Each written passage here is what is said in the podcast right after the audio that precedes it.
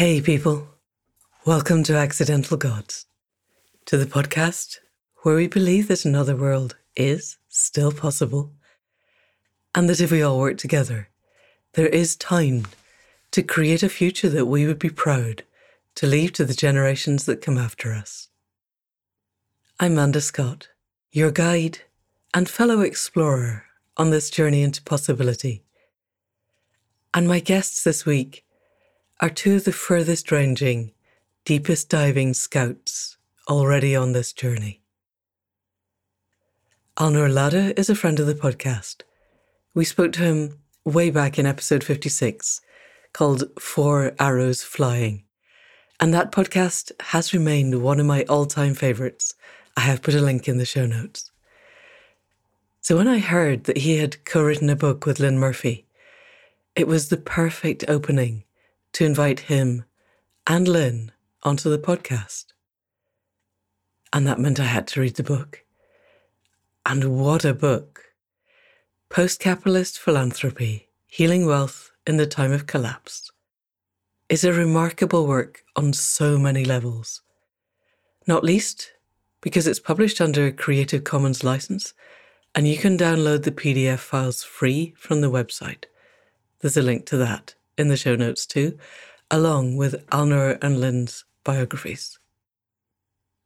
I bought the actual Dead Tree copy of the book because I do still find something about the three dimensionality of a real book makes it easier to read and to remember where things are.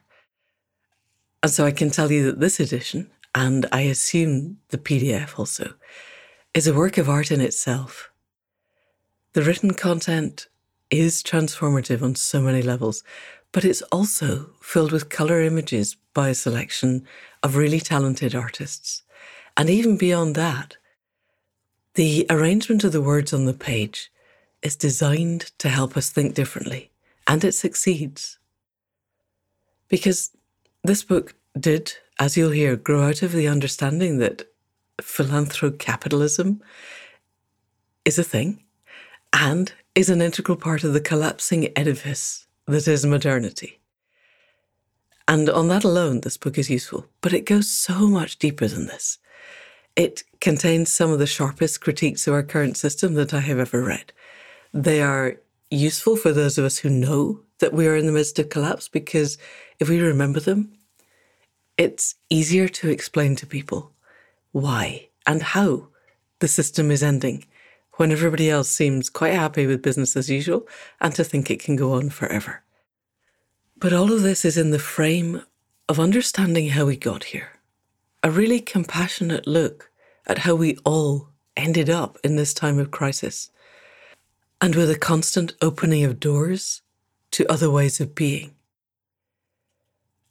As you'll hear in the podcast, it's grounded in the understanding that we hold our realities in our bodies that we have been born into a trauma culture, even as we yearn for our birthright and our legacy as inheritors of an initiation culture.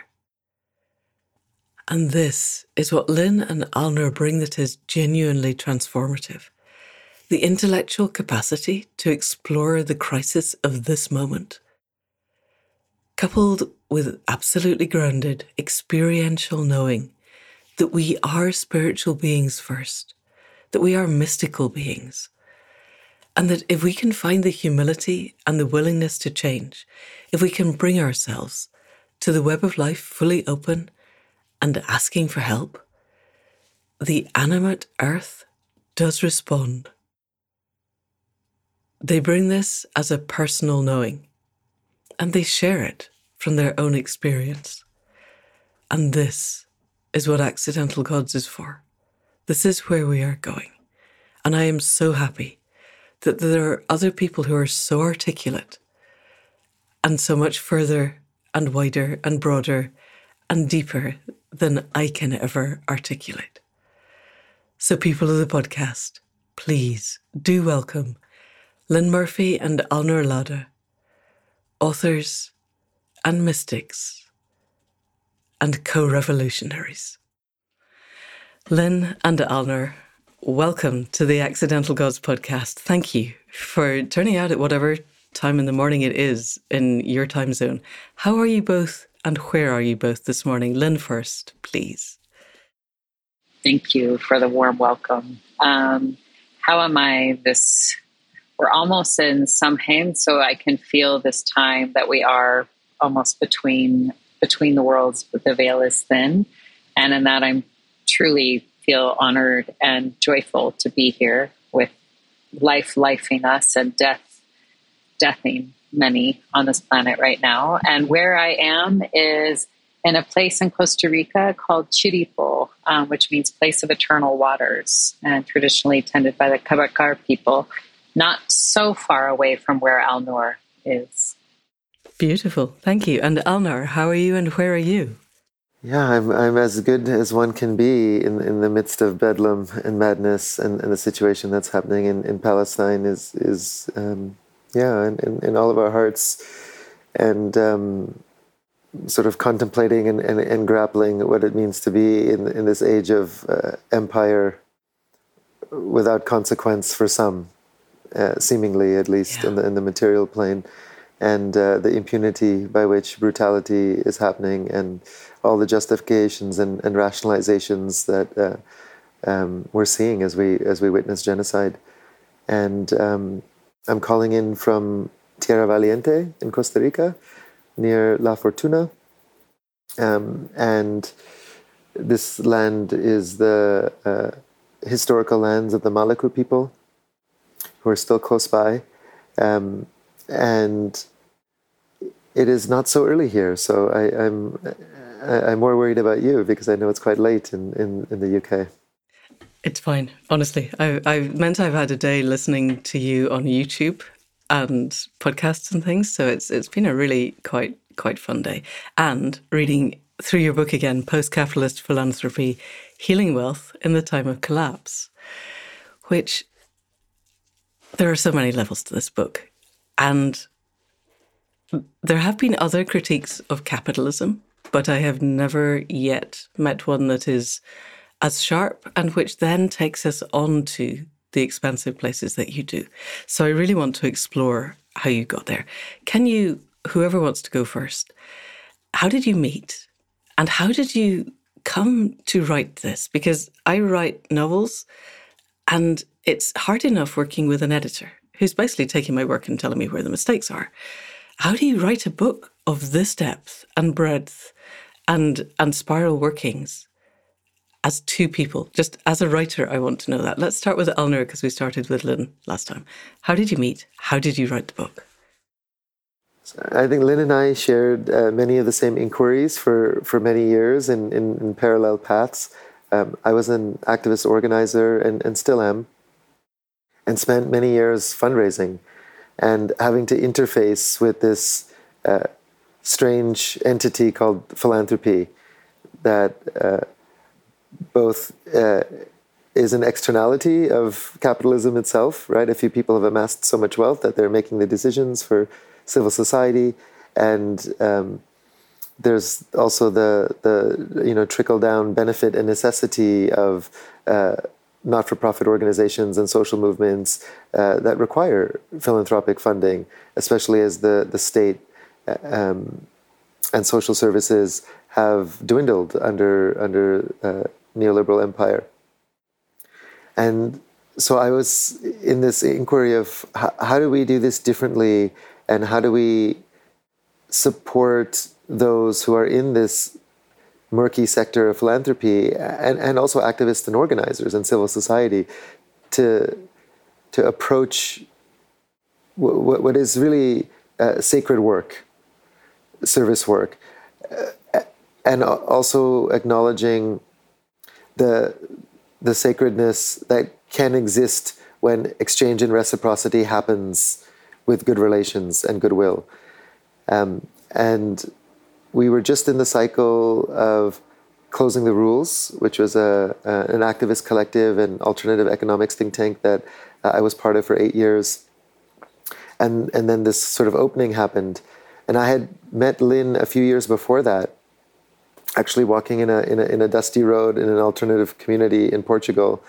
Um, and she had at that time recently left as a as she will tell you her story as a conscientious objector from uh, neo-colonial philanthropy, and we we immediately uh, bonded and commiserated uh, over uh, uh, partly on being on both sides of this uh, strange chasm of, of philanthropy, but also sharing values and interests uh, in the more than human realms, in the role of soma and the body, in the role of trauma, um, and in the role of uh, uh, capital, not just in its extractive sense, but also capital as as, as deity uh, and what it asks of us in this animistic sense.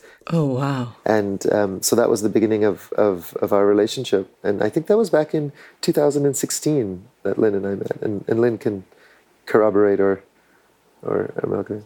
Okay, and the book was published in 2022, so so that's quite a quite a time to write it. Yeah, we did our our first gathering together for Transition Resource Circle, which is this what we call a temporary organizational zone. Um, because we're not going to it's not an institution and it's not going to live in perpetuity. It's it's an experiment. Um, we did that at the end of 2019 and then set up trc uh, as this kind of temporary entity in, in 2020 and um, and then started writing the book uh, and then covid hit. Yeah exactly. And then we started the book in in mid 21 last year. Right, yes, a year ago, pretty much from the time that we're recording. So, Lynn, tell us about being a conscientious objector within the philanthropy sector. So, I can say I'm a former accidental philanthropoid, and I say former because I obviously worked for a large uh, philanthropy, and I wasn't seeking to work in a foundation. I was finishing graduate school doing service work and studying activism, especially across the geopolitical South and following some global campaigns and on the heels of the what many would know 20 years ago, the debt relief movement and many other movements that were happening. And uh, philanthropy found me, asked me to consult for them, and that consulting turned into please work for us, turned into here's a whole lot of money, here's a whole lot of more money to give away so to speak, to. And that time, my task was to improve the quality of education for the poorest children in the world, which all sounds like a very um, laudable endeavor. And yet, exactly. and yet, at every level, even before I walked through the door and said yes to that job, I had very deep reservations about working for a technical, rational institution being a white woman sitting in Menlo Park, California, making decisions about which countries, which communities, which types of things would get funded, which wouldn't.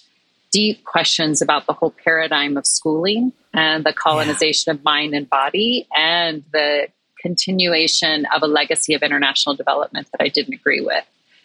And here was this job that I didn't apply for that was stalking me in a way. And so I said, "Okay, I will I will accept and take the seat and do what I can." And then there was also a, a beating of my heart that happened probably about a year and a half before I walked out the door that told me it's time to start to get out. And so I resigned and um, and purposefully said to everybody, I'm going on pause, not sabbatical, not I'm going off to reflect on this, more like I'm laying the whole thing down and thought I wasn't going to have anything to do with philanthropy anymore and went and studied everything from somatics to permaculture to various versions of what in a Western tradition we might call mystery school, very other ways of being. Oh, I want to know more about that. Yeah.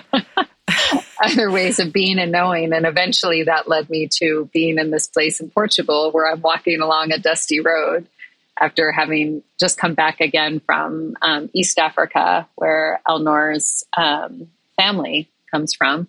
And we met, and it was an uh, an unlikely and yet very likely, almost like cos- cosmic sibling kind of entanglement from the get go, and then starting to listen to what was ours to do together.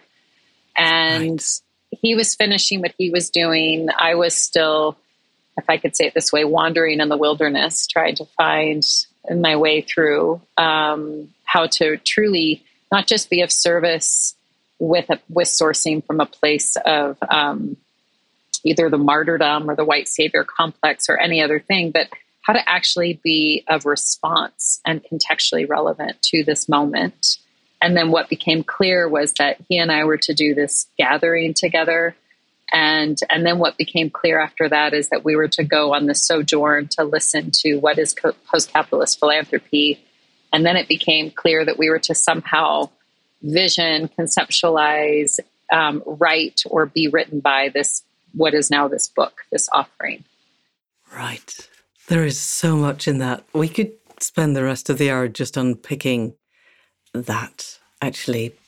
But I do want to stay with the book for a bit. I, at some point, one of you remind me, I want to come back to the embodiment of your knowing in your physical and I'm guessing spiritual heart space that you had to move. And then I would like to talk a little bit about synchronicity and how the energy of the world enables that to flow. But before we get there, let's let's stick with the book a bit because quite early on in your critique of capitalism, you say capitalism is a self-terminating algorithm based on socializing costs to the many while privatizing gains for the few, which for me is the most succinct takedown of capitalism I have ever heard. And if that was the masthead of one of the major newspapers in all the Western countries around the world, I think we'd have a new system by the end of the year, maybe next year, because we're near the end of 23. And it isn't, obviously, because the media are part of the system. We go on to say post capitalism is a conceptual container for social pluralities based on shared values that stem from an experience of the shortcomings of the existing system and the lived experience of life centric alternatives. And you focus some of the book on philanthropic capitalism, and I would like to look a little bit at that because it's clearly a monster in its own right, even though it intends not to be. But capitalism is the sea within which we swim. Capitalism is the sea that allows philanthropy to do the weird financial stuff that it does. Alnoor, can we talk a bit about your perceptions of capitalism. I'm interested in your concept of pyramidal structure and also the one, two, three, five baselines by which it works. Are those cues that mean something to you, and can we talk from there? Sure. Yeah.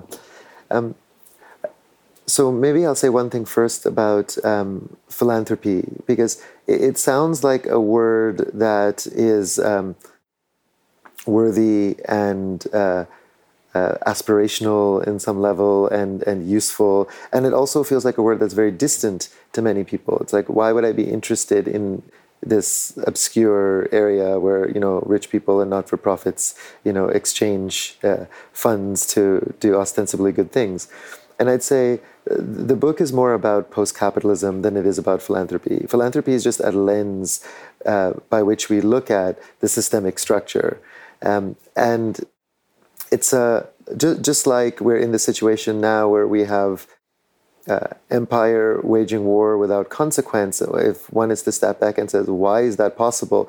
Well, it's the same answer to why a few people have amassed all of this wealth and are deciding the agenda for social change. Yeah, and, and so that's the, the the lens. And then when we say, "Well, how does that system work?"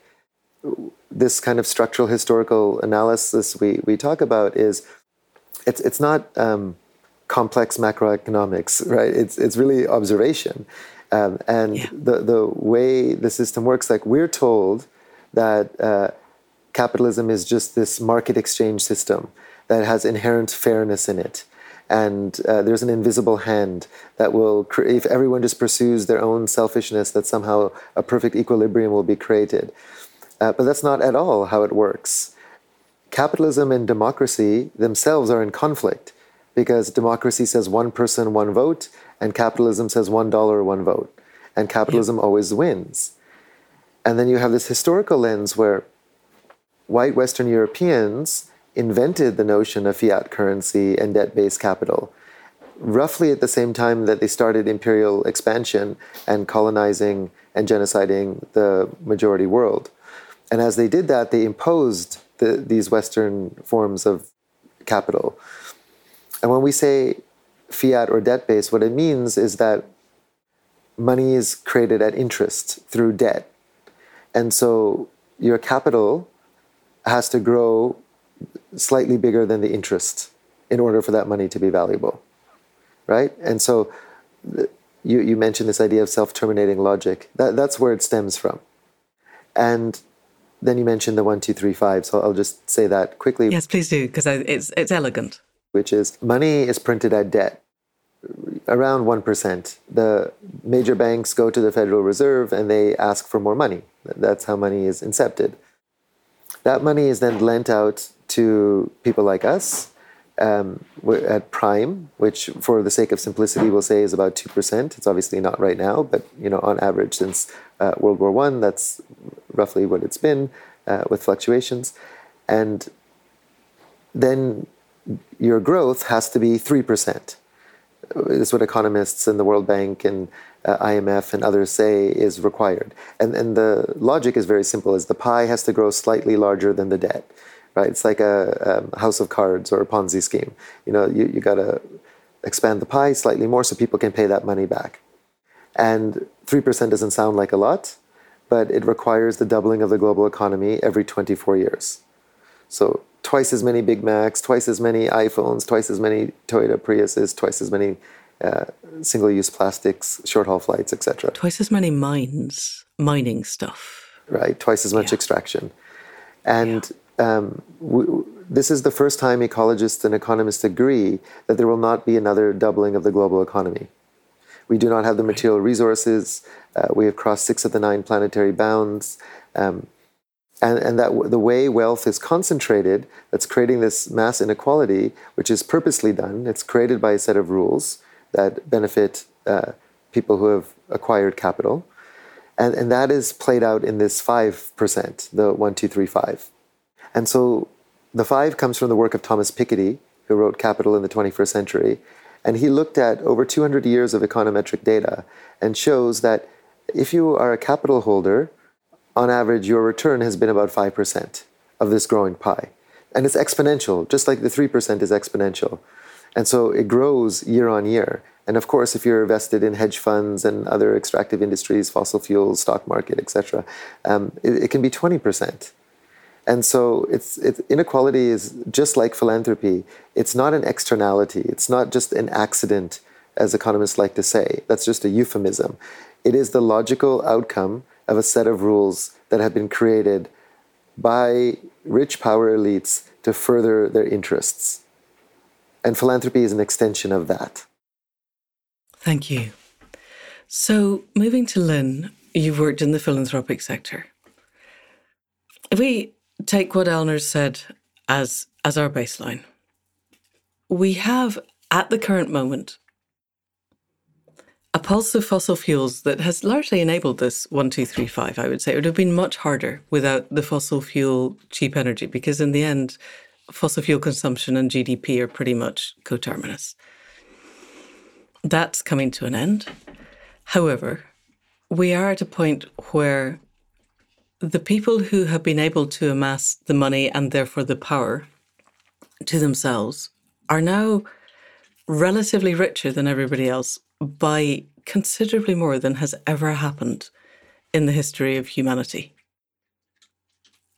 In the system as it works just now, how do the philanthropic institutions organize their distribution of funds? There's a quote in your book, which there's so many quotes that are really good, but there was one particular one which says, of philanthropic foundations that they are mainly private wealth management firms for white people, with side marketing arms focused on dressing up tax avoidance strategies in so called public and community spiritedness. And it seems to me, I mean, that's clearly true. There's two sorts, I would have thought, of philanthropic foundations. There are those that are soft left, that are at least pretending to do good things for the world. And then I assume there are also the ones that are funding Trump or Netanyahu or Bolsonaro. There must also be right wing. They probably don't call themselves philanthropic, but they will call themselves money. They will be money accumulators who then push the money on to people who will make a difference in the way they want the world to change. I'm guessing, and I'm absolutely certain that you worked for the ones that are doing the quotes good stuff. And yet they were also trying to decide how to educate kids in ways that presumably would have just domesticated them into capitalism. So, how do the philanthropic foundations self justify the way that they work and how do they actually work? There's some really startling numbers in your book. So, can you bring some of them out just so that we get a sense of the scale of this? Because, as Alnoor said, it's a thing that we don't come up against very often. Over to you. There's so much um, in that question. And um, yeah, I definitely worked for one of the, the soft left, and you're rightly pointing out that there's a lot going through across the board because as wealth these days I can't say wealth holders without it coming out wealth hoarders not to my lovely dyslexia or or some other entanglement yes, there because they're dragons but, holding their hoard and oh, burning exactly. anyone who comes close exactly that's the image I often have is the dragon sitting on top of the pile of gold protecting the gold rather than seeing that actually there's wealth beyond the gold that is being sat upon. And there's this other thing that you didn't mention, which is also one of the growing pieces, which is the donor advised funds or the, the DAFs. And this is in US foundationese kind of parlance. But what it means is you have the wealthier getting wealthy and using the philanthropic, whether it's a, a a long standing institution like the one that I worked for, or one of these donor advised funds, or some other way, kind of giving away money at the margins through tax, you know, tax shelters, tax benefits, all of these things. And there's a there's something that gets tapped into in the collective conscious or unconscious, which is kind of the way that there's a hero worship of the of the wealthiest, or even a hero worship of philanthropic institutions. And it means that even if people have a strong critique, you know, the, the old cliche goes, you don't bite the hand that feeds you. And mm-hmm. so there's like a, there's a, whether it's a um, resentful hero worship or whether it's an unconscious, there's still a conference of power upon the those who have money and therefore as you said power the institutions that are hoarding those monies in the endowments and giving away for the vast majority of philanthropy it's adopted the US model keeping most of the monies in the endowments and giving away a 5% of the endowment giving away in grant funds but if that endowment is growing as Alnoor was pointing out through these if the endowment mm-hmm. is growing it continues to grow through extractive capitalism, through means of domination, extractivism, and the myriad ways that you know you mentioned mining and fossil fuels and all the ways to get the highest return on investment. Justification is then that then we give away this small meager amount in ways that are supporting social and environmental goods. And we, the collective we, get to determine what those are. We get to determine mm. what the world's biggest and most important problems are, while at the same time we have the, the business acumen to keep protecting these monies. Because if we don't exist, the nonprofit sector won't exist, any fundings outside of the nation state won't exist. And so it becomes a, a logic that reinforces itself to, to obsess over legacy and to obsess on existence and perpetuity. There are different times during the, the pandemic that the president of the Ford Foundation and the president of the Hewlett Foundation were having an argument back and forth in Stanford Social Innovation Review about bonds and things that are beyond me because I'm not a, a financial analyst kind of a person. But underlying the logics were we're going to exist in perpetuity and we have the right acumen to decide how those funds will be invested or whether through bonds or continue the status quo of endowments and then given away. And then there's the the smaller or the medium sized foundations that especially over the last few years have been kind of doing a lot of i would say a little bit of um, inner navel gazing that are trying to figure out how to navigate power decolonizing philanthropy the, the world's in crisis and collapse and um, it feels the reason I said a little bit of navel gazing is not just to be overly critical. It feels like there's something endemic to the institution, to the memetics of, of an institution, of an organization, of the way that that's lived. Narratives are lived within there in a culture that don't actually allow for getting out of the straitjacket of philanthropy. They they don't allow for a real reckoning and a um, with power, whether conferred, act upon. And yes, there's there's things that are coming like um, participatory grant making, flow funding, all these things. But the conversation about whether this is a paradigm that is continuing to uphold capitalism itself right is still justified is not one that is front and center and that's telling as well as there's growing conversations about tax the rich but there's not a growing conversation about the endowments needing to be not just taxed as in government goods but getting out of that 5% giveaway and it's just yeah. really obvious what isn't being touched upon and addressed. And either of you, is this because we have Paleolithic emotions, medieval institutions, and the technology of gods that we're still basically Paleolithic in our core? And when we are faced with somebody who is manifestly more powerful than ourselves, our amygdalas take over and we shut down, unless we've done a huge amount of inner work, it's really hard to step past that. And in our world, the people with the big money have the big power. So I imagine that faced with Bill Gates, say, or any of the others who've got extraordinary amounts of money and then very technocratic views of how the world is going to pan out, that saying to their face, capitalism is over, I'm sorry, this is not a viable model, would be hard and also would be very unlikely to be heard.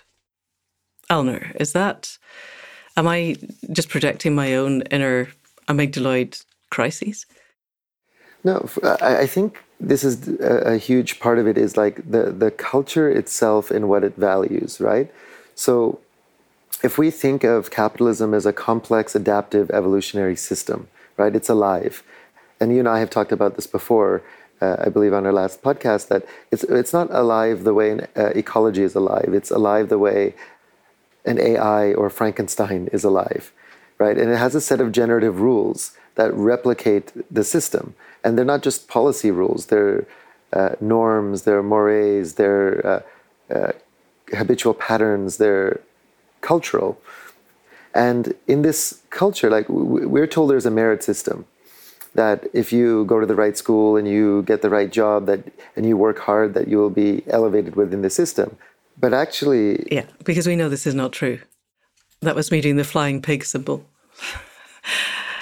just because that's not how it works oh yes yes yes um, and that's not how it works how it actually works is the system finds the because it's an adaptive system it wants to survive and perpetuate and so it finds the people that best serve its logic and it pulls them to the top.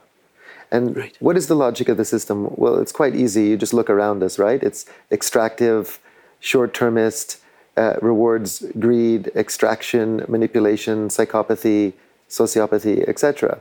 And so instead of looking at the cover of Fortune magazine or New York Times or what the Guardian or what have you, as these are somehow successful people within an equitable system, the more accurate way to see them is that they are uh, the best servants of the logic of the system.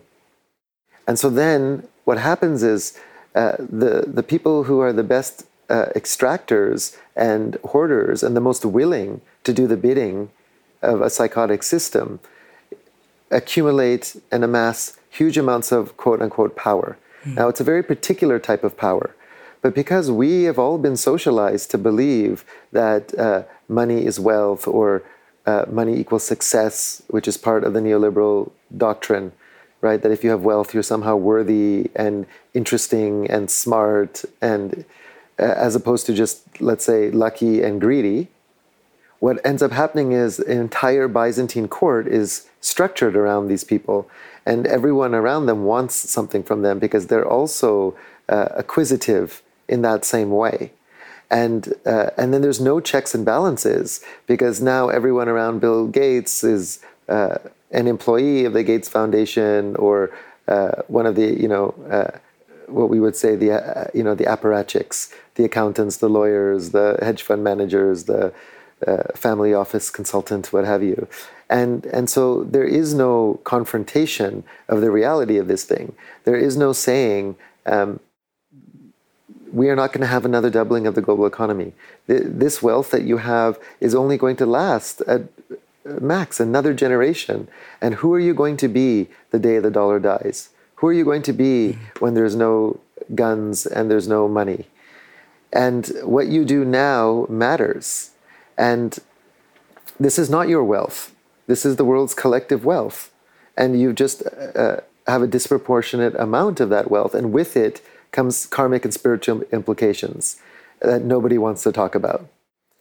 And that is not happening, and you're right, partly because of the culture itself that values and rewards this, but also because we have not done the deconditioning, decolonization work that is required to say that is not what matters. What matters is the ecology itself. What matters is our relationality to our kin and other living beings, the more than human realms, and all of the uh, aspects of Gaia that allow us to have this experience from uh, oxygen, water, the entanglement of other beings, our uh, identities as as relational beings. Those conversations are not being had. And, and part of our motivation for writing this book was to, to put that salvo in the center and say, let's have these discussions. Yeah. And some are more willing than others. Um, do I think Bill Gates is ever going to come to a transition resource circle gathering? Probably not. Okay, but some of the slightly lower echelons might. And I'm reminded of Douglas Rushkoff's book, um, Survival of the Richest Escape Fantasies of the Tech Billionaires, where he was invited to this hotel in the middle of nowhere by some of the super rich guys who wanted to know what he would do after, quote, the event. And the event was when the dollar ceased to have any value. So I think it, it, they seem to live in a slightly different world where capitalism will still exist it's just that their chosen fiat currency will collapse. Getting people to the point of understanding that we are in the middle of the collapse of the capitalist system. It's happening all around us. Even on the podcast feels hard. I'm sure most of the people listening to this podcast are already halfway there, but we swim in that sea. We still go to the shops and buy most of our food, however much we try and grow it. I'm crap at growing our own food, but I'm trying. Um, the system is still going on. So, Lynn, Alnoor is talking about the karmic and spiritual implications of being a dragon and hoarding all this stuff. I, I quite like dragons. I'd, I'd like to think of a better a better metaphor or something that's just as stuck as we are in in that worldview. They just happen to be the ones with with the hoard. But we also know that the ones with the hoard are the people who are ultimately pulling the strings of what's happening in Palestine at the moment. They have real world implications and they absolutely don't care. They're whatever it is that they worship, whatever it is that the divine that they love, if they love anything, is not one that has the best and the highest interests of the whole of the web of life at heart, as far as I can tell that we could head in that metaphysical direction. But let's let's stay with what you've done with the book in terms of offering people ways to connect at a bodily level. This is one of the things that impressed me deeply was that you haven't just offered a critique of capitalism. You haven't just offered ideas of how we could spiral into something different. You've given people actual sit down and do this exercises that could change their perspective on the world. Can you tell us a little bit about how those evolved? And have you met many people who sat down and worked through all of them? So um, I mentioned that when I left the foundation I worked for and kind of what we call this conscientious objector, one of the first things I did was went and studied human movement. And this was when I had was doing my PhD, I was studying social movements then at the foundation, I found myself funding. When you're funding a social movement, I don't know if you're actually funding a social movement or if you're funding the organizational representation of those movements. That's a whole side.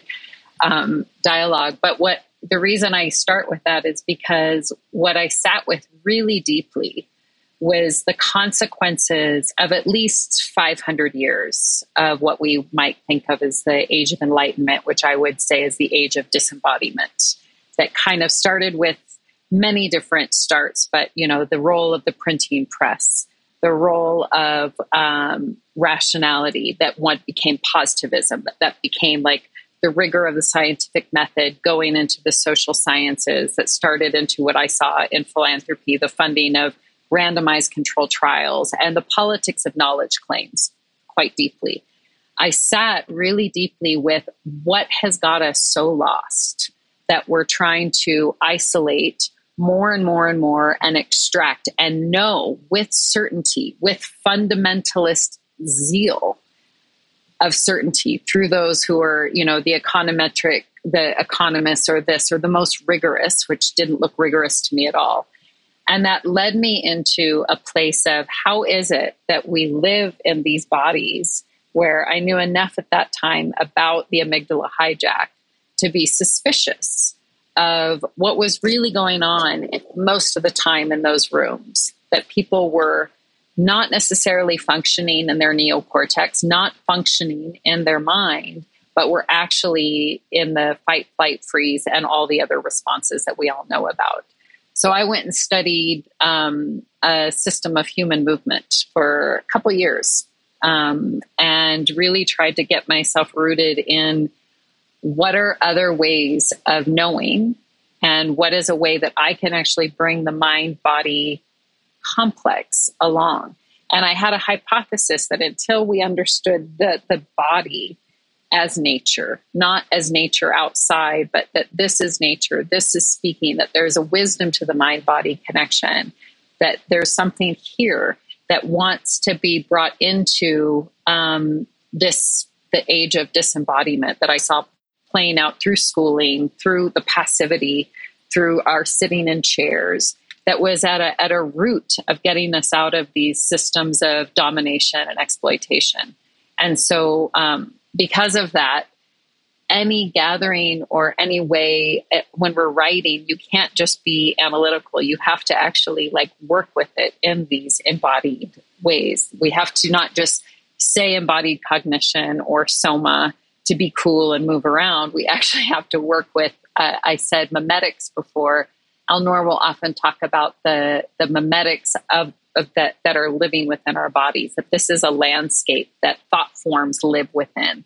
So if this is a landscape that thought forms live within how do we develop the literacy to be able to engage with them? From everything from can i feel where hoarding lives within my body? Can i feel where the constriction is and can I also feel the part of my body that may be in contact with the earth right now that can find a sense of expansion, that can actually honor the gift of gravity? And can those two be in tension enough for something else to come through? Right. And when you say, do you mean, is that in tension between each other, as in tense, not intention as in the focus of attention? I'm just clarifying that for myself. Yeah. Yeah, I think I mean both and. When I heard myself say that intention, I was thinking polarity, like that yeah, your okay. your your attention is in multiple places simultaneously and there may be dissonance in that. And in the dissonance, this is where I feel now I have to reference the work of someone like Bayo Akomolafe, like where I always do this where the cosmological the, the ontological and cosmological like are rubbing together for something else to be cracking open. That's not just in the realm of ideation. I think this is in the realm of, of our bodies as well for for not just for um, a lot of the work these days in somatics or resiliency or trauma it tries to get us into a place of homeostasis into a place almost of calm. And i i feel like actual resiliency is being able to handle more and more dissonance with greater and greater ability. So this is what I what I mean by the the tension or the polarity and riding the waves and something else might come through. Right. And and that was one of the big takeaways for me from the book was to let go of the idea that we have to know where we're stepping. I, I was talking to Indy Johar of um, Dark Matter Labs a couple of weeks ago, and he talked about interbecoming, which is a step beyond interbeing. And, and absolutely, his thesis, and I'm also taking it as yours, is that we don't know where we get to when we give ourselves over to that tension between the ontological and the cosmological. We we just have to take ourselves to that place. I would think in I'm thinking out loud now that in my own spiritual work, this is when I go up the hill and ask, What do you want of me? And the preceding work to that is emptying of what I think the answers should be to that. Because going up the hill with, I would like you to want me to, I don't know, write the next book, isn't what it's about. It's about going out there not knowing. It's about embracing the not knowing and then completely empty, asking, What do you want of me? And your book, for me, was one of the clearest is not the word. It's because it's grounded. It's because you give it the physicality of sit down, do this. There are embodied ways that aren't just locking your head by watching black words on a bit of white paper. And you've got beautiful pictures that, that help to embrace everything. Alnoor, can we can we look at the memetics of how do we embrace things in our body? Because you spoke at the top of the show about capitalism being potentially a deity in its own right. And I find that a really interesting idea. Because if it is, is it the deity that's triggering the violence that we're seeing around the world? Is it the deity that's pushing someone who, as far as I can tell, is completely batshit crazy to be the Speaker of the US Congress and, and two heartbeats away from the presidency? And the guy is totally on a different realm of reality, as far as I can tell. And it seems to me that we're in double exponents again the exponent of people who get it and who really are trying is one, and the other one is the exponent of the people who just basically want blood and thunder. Is that a, uh, this isn't really a question, it's an exploration of ideas. Can you take that exploration further? And if that doesn't make sense, please feel free to say so. We, we are definitely in the age of bifurcation, where there, there's this kind of um, extreme push to both uh, new ways of being and uh, a doubling down on uh, those who are vested in the current system. And we're, we're, we feel that tension in, in of course, the, the, our physical bodies, but also at, at culture in large. And you use this word ontology and, uh, and memetics, and, and maybe I'll unpack both and just link them for a second. So, memetics comes from uh, the the idea of the meme, uh, which Richard Dawkins coined in in uh, the Selfish Gene, which is the kind of the base unit of an idea.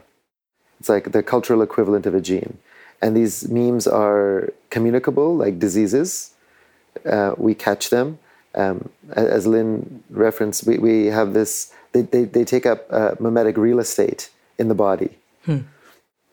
and, and then when we talk about the decolonization work, part of it is to find the places uh, these thought forms live within us, right? If, if we decode the, the, let's say, the source, the source code of, of neoliberalism uh, and capitalist modernity more broadly, we often talk about uh, separation, rationalism, and materialism as this kind of holy, unholy trinity, right? Separation, the idea that uh, humans are somehow special and separate and outside of the ecology, that nature is some ambient backdrop for human behavior. And within that, there's other separations, uh, right? During the, t- the time of Christendom, for example, in the Crusades and colonialism, the, the white male Christian was on top of that hierarchy. And that was the creation of dualism. And female bodies and indigenous bodies and black bodies and brown bodies were so called other. And nature is so called other and uh, our mind represents this godlike uh, being within us, and our bodies are this brute, uh, animalistic other that needs to be tamed. So that separation is core, as is materialism, the idea that the entire world can be reduced to its constitutive parts. Right? The entire world can be reduced to the atom, the atom, the proton, neutron, electron, and now with uh, quantum physics, you know, the photon or the quark or what have you. And then the rationalism aspect of this trinity is not only can we understand the world by reducing it through separation and materialism? Human beings are entitled to understand the world. And the straight arrow of history is moving towards the unifying theory of everything, the grand unifying theory of science. And this level of hubris and arrogance, we can think of it as outside of us, but we've all been socialized and entrained and conditioned uh, to internalize these thought forms, and they live within us. Yeah. And so then comes ontology, which is just, you know, it's a fancy philosophical word to talk about the isness of the world, what we believe to be real. Onto the, is the Greek word for uh, vision uh, or seeing or being. And so, what ontology points to is the way we see the world is the way we are relating to the world. And so, part of what we're calling for is um, a radical consideration of the existing ontology and how it lives within our bodies, how we are complicit in the ongoingness of capitalist modernity through our desire for attribution, acceptance, acquisition, and success within a dying system, even though we're living within the contradiction of knowing that every act we do is destroying the living world because we're hardwired into a fossil fuel based extractive consumptive economy. And yet we all want our place on that hierarchy and that ladder. And the only thing that's going to shift that well one of the only things i would say is uh, a radical break in ontology. Moving from a rational to a transrational. From a a materialist worldview to an animistic, relational, kinship based, quantum queer worldview. And we can say that that's mystical on one level, but it's more than mystical, it's also incorporating the constraints of reality in the material world itself. Can you say more about that last bit? Because it sounds mystical in the best sense to me. How how is it also working with the constraints of reality? In the sense that we're not denying rational, rationality, we're not denying materiality. That there is a, a, a when we look at something like uh, animism, that there is an acknowledgement of the material constituencies as well as an understanding and a nod to the mystery of what we can't understand. And the inclusion of the simultaneous humility of not knowing while accepting the scientific parameters as one lens. Right? I, I often say science is not the ceiling of understanding. It's not all that we know and will ever know. It's the floor of understanding. It's one way to have a consensus reality when we agree on a, a circular method that we've agreed on, which is the scientific method. We can say these are the constraints. We will, you know, repeat this experiment x amount of times and account for uh, time and space. And we can also in- include quantum phenomena and the understanding of entanglement. But where they all point to is that we don't really know. We don't know how mm. to square the microphenomena of quanta with Newtonian laws of gravity. And the acknowledgement and the, the uh, bringing of humility into the space is actually going to open vistas of possibility, not shut down our understanding of the world. But the way by which that happens is not so certain. And that, that's part of the practice that's required. Like Lynn and I often say our definition of ontology, when people say, What do you mean by ontology? we say, the, the manner by which you approach is more important than the thing you think you're approaching because what you think you're approaching has been conditioned by a materialist separation rationalist worldview. Yes.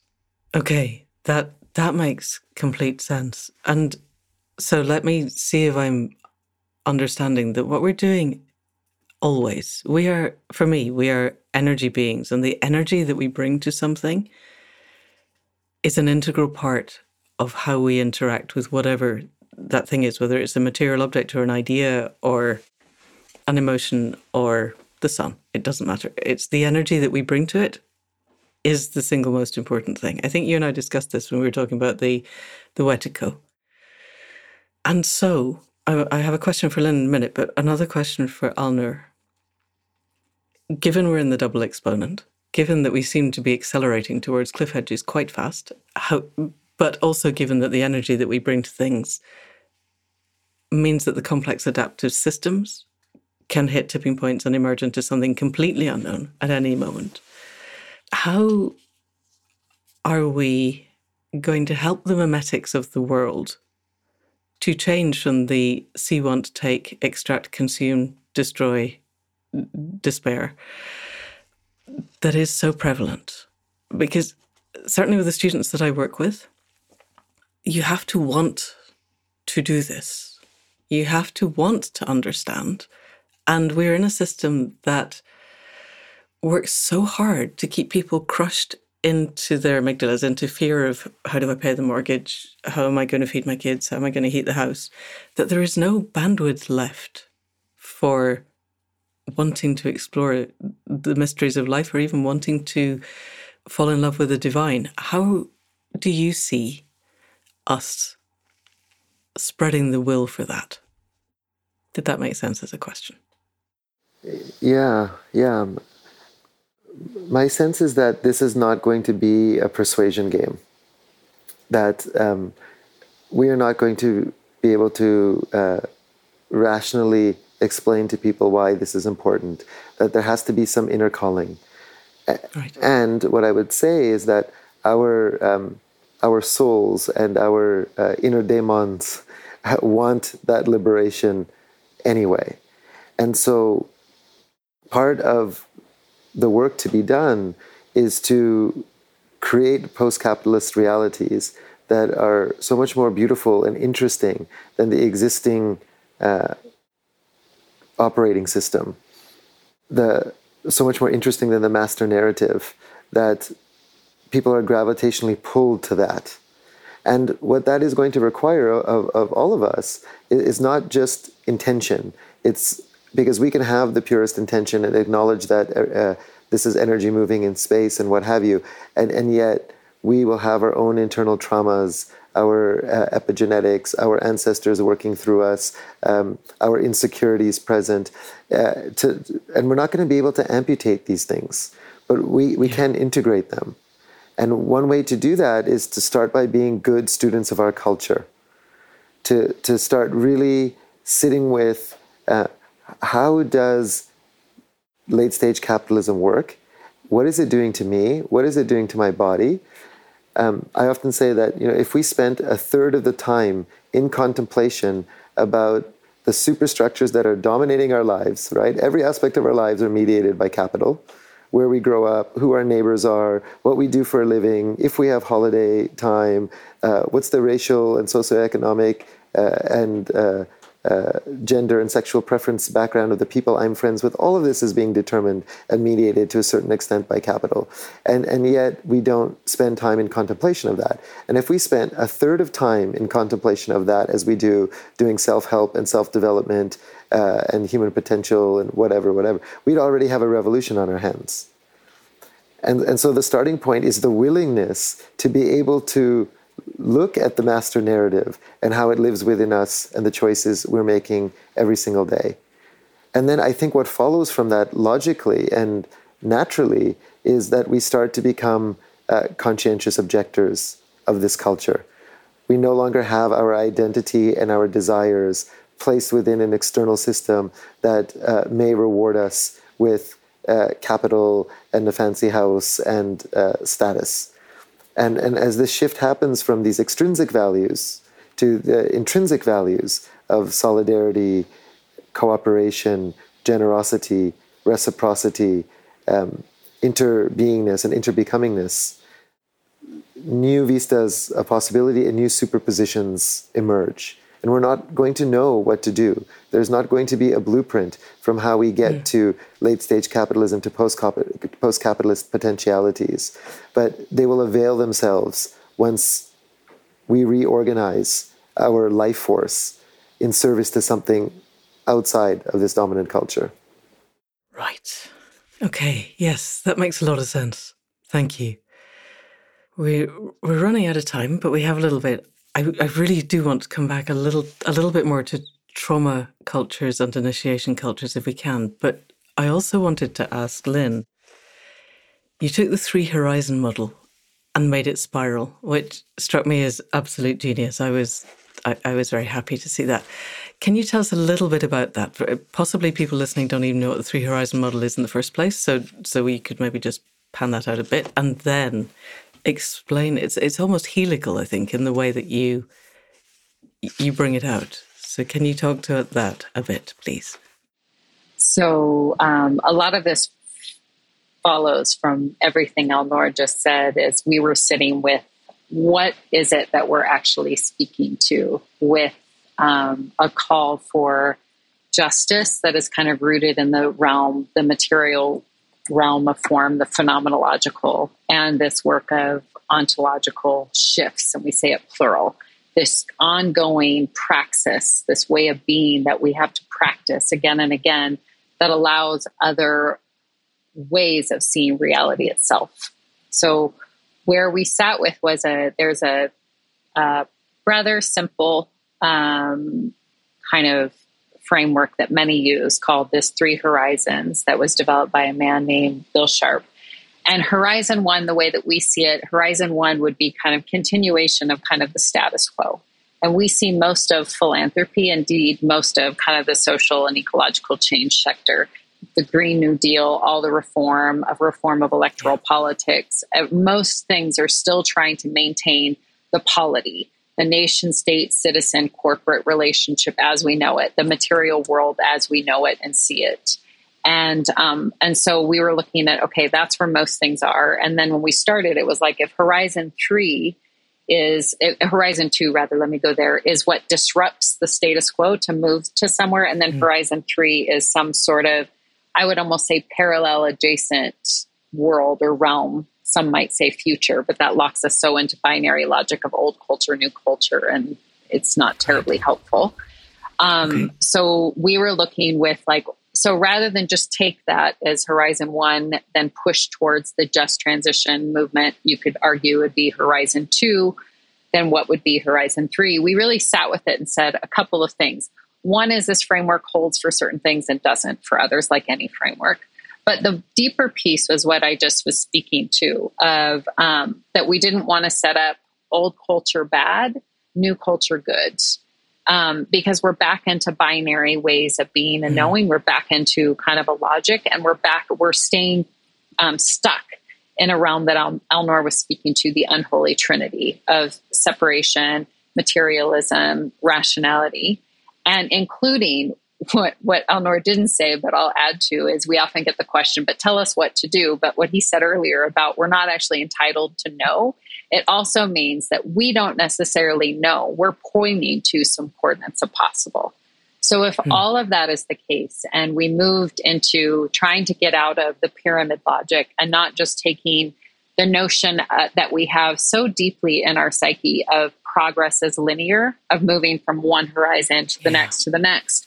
It brought us into uh, a way of seeing, a philosophical um, and ontological way of seeing that is itself um, spiral in nature.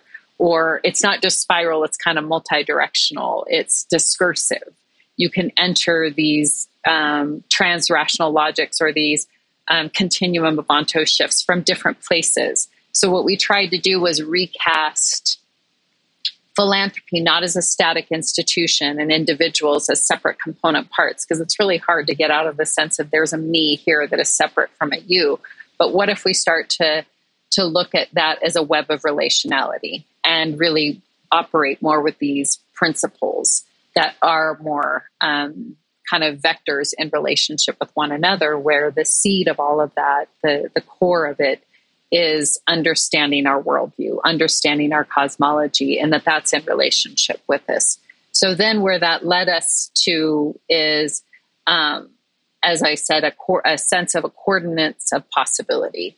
Um, and the coordinates of possibility, we offered something called the five element mandala as a way that you could start to see what's a, what is what we often talk about as transition pathways.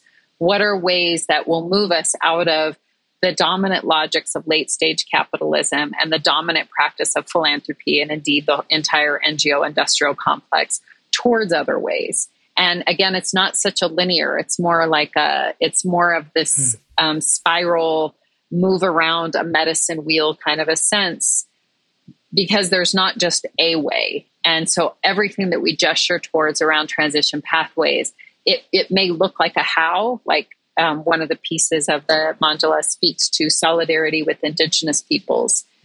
And so that sounds like a how. And what we're trying to get at with that is that there's indigenous peoples are stewarding a lot, the vast majority of the biodiversity. They are the often where the, the lifeblood of the, the planet is, very small percentage, those who have already you could all you could argue have endured post-capitalist reality mm. since first contact for hundreds of years have been living these other ways. But the other piece about that is invoking solidarity is not something that I can assert or that I can just write a check to do or that I can just do.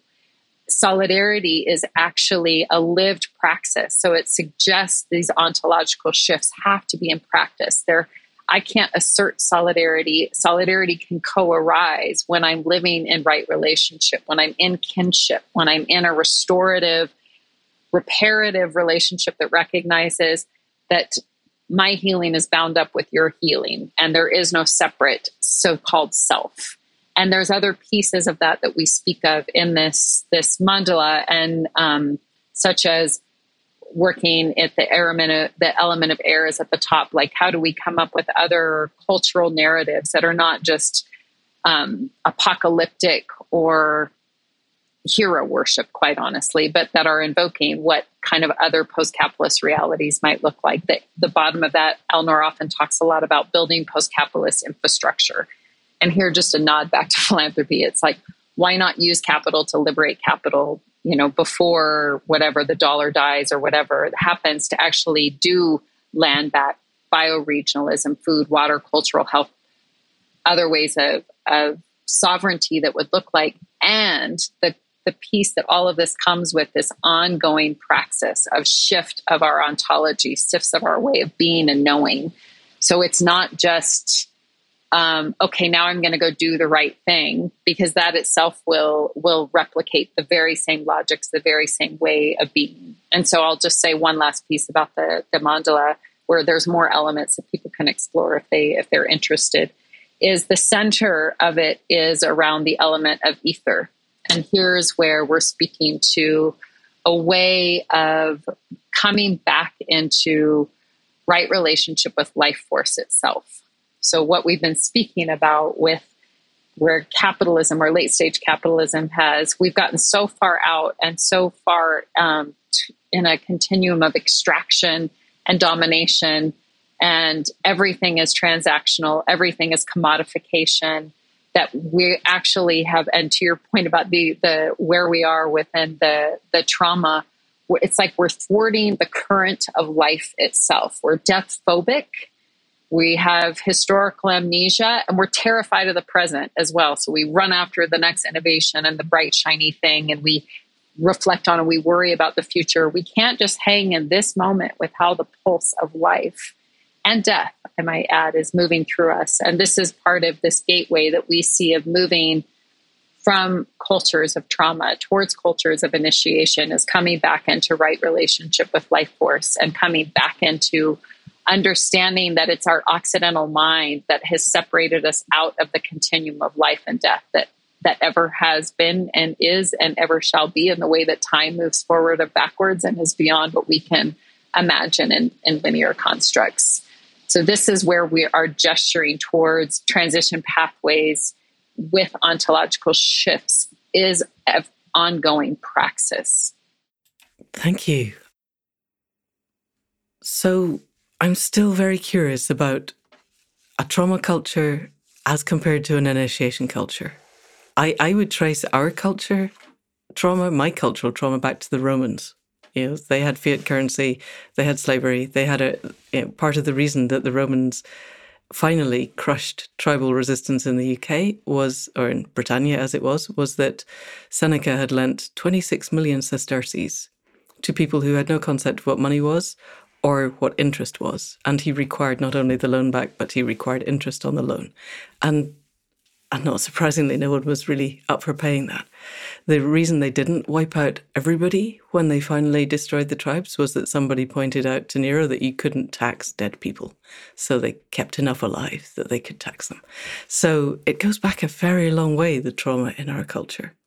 And yet, the era of not trauma seems to me to go back much, much, much longer. I, I recently read Civilized to Death by Christopher Ryan, which was mind blowing in many ways. But what I really took away, one of the big takeaways, was that our move to agriculture was a default option because we were no longer able to act as the forager hunters that we had. It's it's a little bit more complex than that, but it wasn't this linear progression from one way of being to a better way of being. We hated it the concept of agriculture moved very, very, very slowly through the Fertile Crescent. There were parts in Britain where we tried agriculture for a couple of generations, and then we decided it was a really bad idea and went back to foraging hazelnuts as our main carbohydrate source over the winter.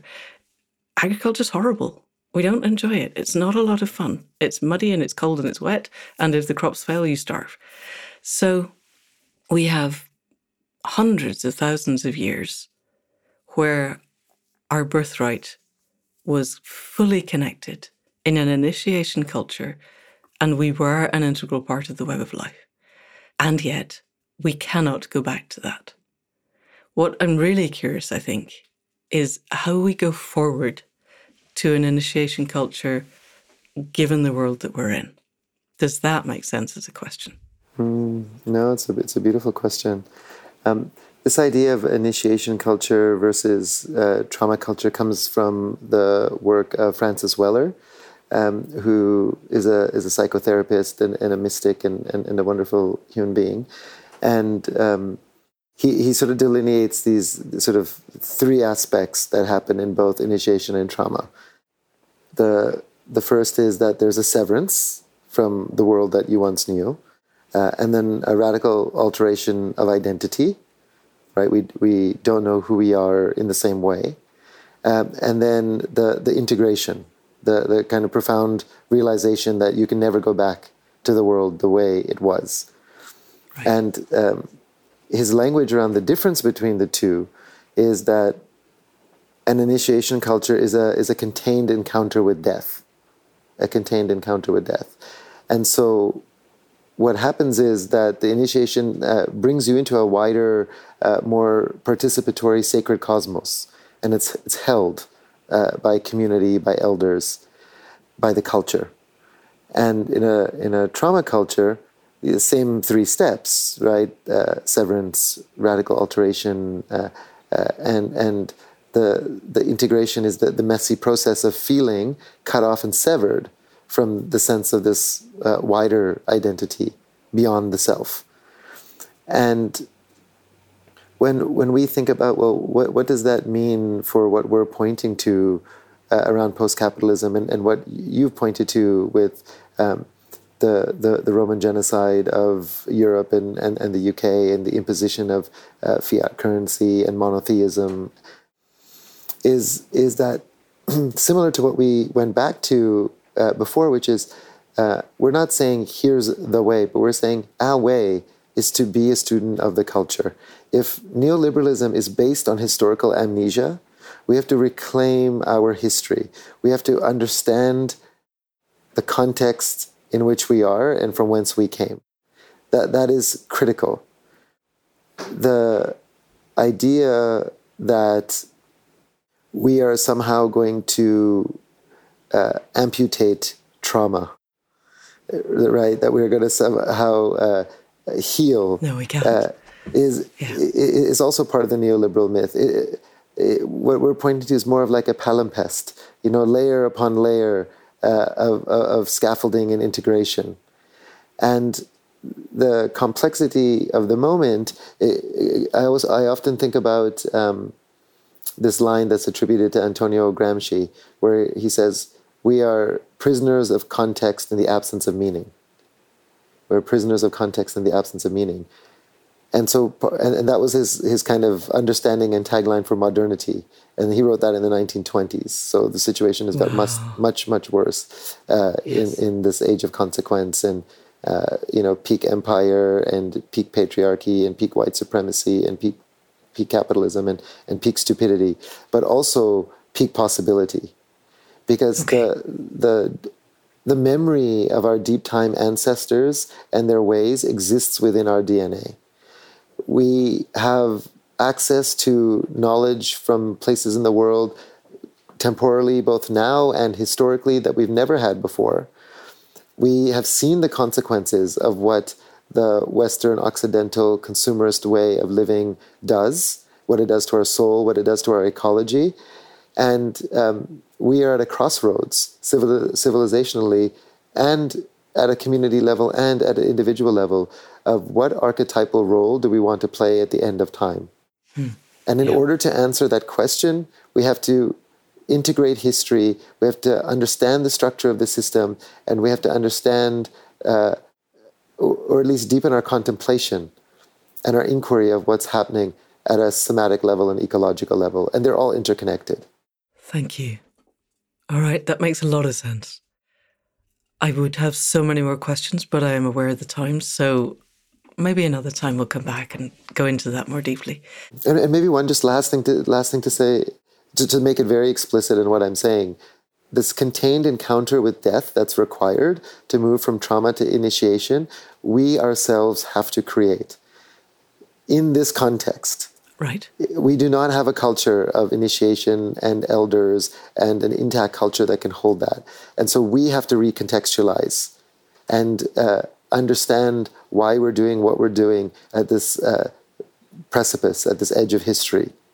We are creating the contained encounter with death by our recontextualization and our resacralization of meaning. Okay, I need to go into that more deeply. Let me think about this. So, my closest understanding of the contained encounter with death comes from Patrice Malidoma Somé and his book of water and the spirit. Endless others but his was very useful because he was kidnapped by the jesuits very young.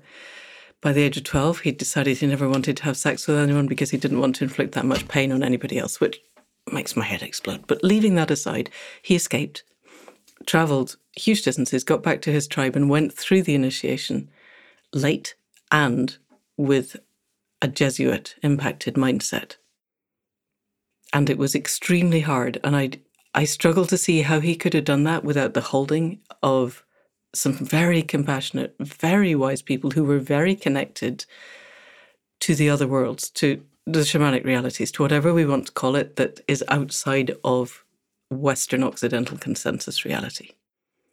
Absent that help, how do you see people who are as locked in consensus reality gaining the access to the other realities in a way that will allow them to experience the totality of possible human experience in a way that will become a fruitful initiation. I love that you bring Malidoma Somé in uh, because Francis Weller is a student and was a student of Malidoma. And uh, so wow. his ideas were definitely informed by, by his experience. Uh, what I'm pointing to is that this is the initiation. Uh, it is not going to look like Malidoma's journey uh, returning to the Dogon people. Okay. This is the initiation. What's happening in Palestine right now is the initiation. Uh, ecological collapse is the initiation. This approaching hyper object of the end of time, that is the initiation. So our recontextualization is understanding history and context and structure to allow ourselves to become aware that this is the initiation and it's not going to look like any initiation we thought we were going to do. So we ourselves have to create this contained encounter with death by deciding what we believe to be sacred again. Okay. Is it not more that if I decide or I watch people deciding what they want to be sacred. Is it not opening my heart to the divine and letting it speak to me. Because if I have a belief system, it's you know this is back to how do I get to be empty enough to hear what what the hill is saying. How how in the Western world do people open enough?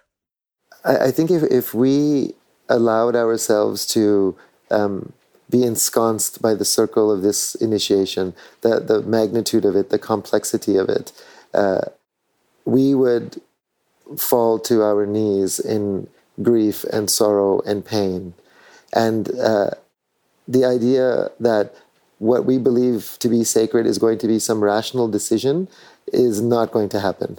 Uh, it is okay. only going to come from from accessing that grief and that memory, and and it's not a linear process, right? Um, totally. There's a line that uh, came to me from from a plant that is is much smarter than me that said, uh, "The seed of all ontology is ignorance." The seed of all ontology is ignorance, and what it means is that only when you can start to understand the our ignorance, the consequences of our behavior, what it requires to prop up one Western body, 2,000 calories a day, and your iPhone and your automobile and the fossil fuel supply chain and all of that. We, we would uh, be in such deep grief. Yes, we are. And that grief is an opening, right? It's an opening as you go to that mountain. It's the opening that says, How do I be useful to this moment in this context? Uh, how do I become worthy of the uh, the stewardship of my ancestral endowments that have been given to me and to be in dialogue with the ancestors and the more than human. When you come to that point of deep uh, ignorance, the midwife of that ontology becomes humility. Okay. And from that humility, the resacralization of meaning will come. It's not a rational decision. Yeah. It's not another Western consumerist choice of what matters to me. Right. The context determines it, the ecology determines it. Okay. And then we can, with our humility, step into that contained encounter with death. I think this is going to be my new exploration for probably the rest of my life. Thank you. Lynn, moving back to you, I am so aware of the time. There's so much else that I wanted to speak about. But you have, towards the end of the book, some vows that anybody could take, creating post capitalist vows. Would you like to read them to us or speak them to us? And if there's anything that you would like to say in closing, now would be a good time. Thank you.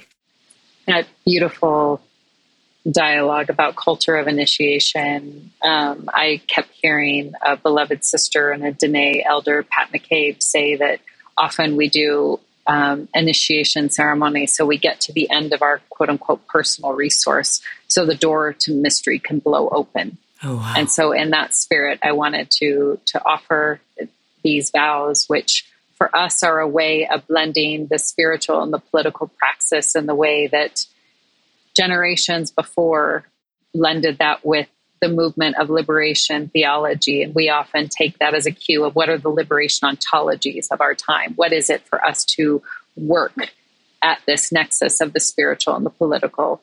Uh, and this is what came. And these are vows that I will read, and they will have a first person in them. And they are provocations for all of us to find to what do we commit as an ongoing praxis, as the reminder, as the the the way that we can enter again and again this moment of an initiation of our if I could say it this way of our species of our interbeingness of our interbecomingness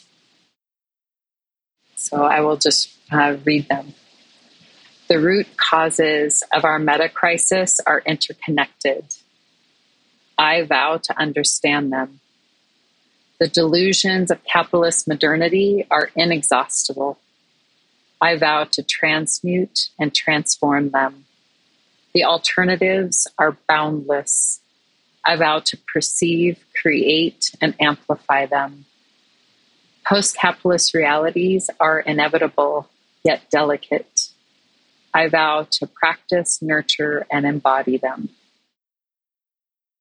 I vow. Thank you.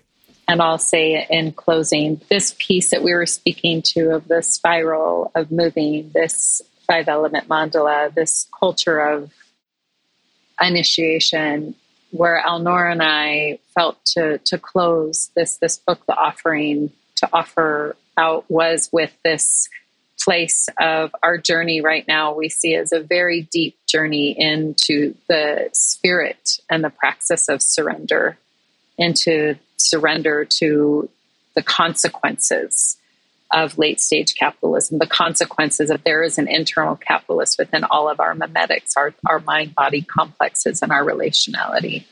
There is a there is a deep surrender into our addiction to comfort, consumption, to the certainty of knowing, and to, to traverse this threshold of initiation as a and all that that means so we can re-enter the continuum of, of life and death and walk each other into the unknown Thank you.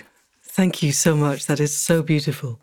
And Alnoor, right at the end, you say, or one of you says, I still want to know how you both wrote this book together, but that's another conversation.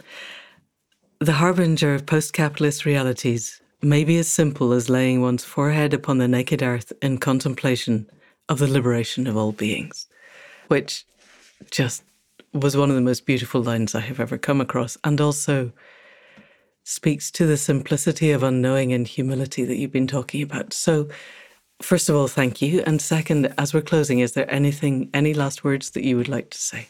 I think we've we've come full circle with, with the vows and this notion of uh, liberation ontology and um, initiation and, and trauma and this line that you you just read around um, the the strategy is not going to be uh, some linear march and domination of the will and uh, imposition of rationality, but it is going to come from the humility of putting one's head to the soil, uh, to going to the mountain and saying, How do I be to the service? How do I be in service? To opening one's heart to the divine and saying, uh, How do I be, how does my will become your will? How does how does one shed the, the layers of ego in order to be in service to divine emergence? Uh, when we shift our ontological perspective and our desires uh, and our willingness to enact our uh, idea of purpose on the world and uh, raise our sights to uh, this broader, more participatory cosmos, the, the, the animate universe will respond. Yes. That feels like a really good ending. The animate earth will respond feels to me such an important awareness, a, a mimetic concept, an ontology, whatever you want to call it, to take into our bodies because it's so contrary to how we're brought up, how we're conditioned, how we're socialized. We aren't living in a world where the animate world responds, and yet we are.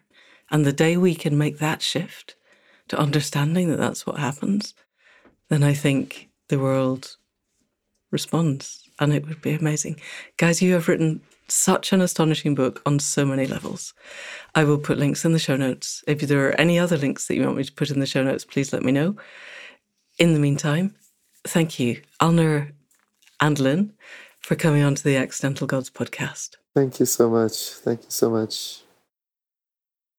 And there we go. I'm sorry we lost Lynn at the end. We were talking from the UK to Costa Rica, and the lines were not grand, but they were there. And wasn't that amazing? Truly, if we could do this every week, I would be so happy. This is where we are trying to go this understanding that the animate earth responds, this understanding that we can bring about our own initiation and that we must and that the web of life is there to support our doing so. And there are people like Alnoor and Lynn who are on this path, who are leading the way. We're torchbearers in a time when what we need is to understand the light and the dark of who we are, the physicality of what we hold in our bodies. Please get this book. It's free on the website as a PDF. I think the physical copy is also lovely. But either way, get it and go through the exercises. They are not fast, they're not five minute things that you can just do and be done with, but they're there to help you embody what it is to change. So go for it, people. That's our homework for this week. And I apologize. I am definitely still in COVID and my voice is not doing what I want it to do. So thank you for coping with that all the way through. I think my brain is probably not doing quite what I want it to do either.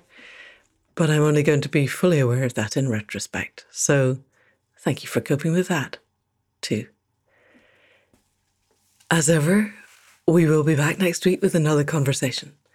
In the meantime, thanks to Kara C for the music at the Hidden Foot, to Alan Lulls of Airtight Studios for the production, to Anne Thomas for the transcripts, to Faith Tillery for the website, for the YouTube and the Instagram, for doing all of the amazing technical stuff, and for the conversations that keep us moving. And, as ever, to you for being there, for sharing the journey, and for sharing the podcast. If you know of anybody else who wants to understand our paths through trauma to initiation, then please do send them this link. And that's it for now.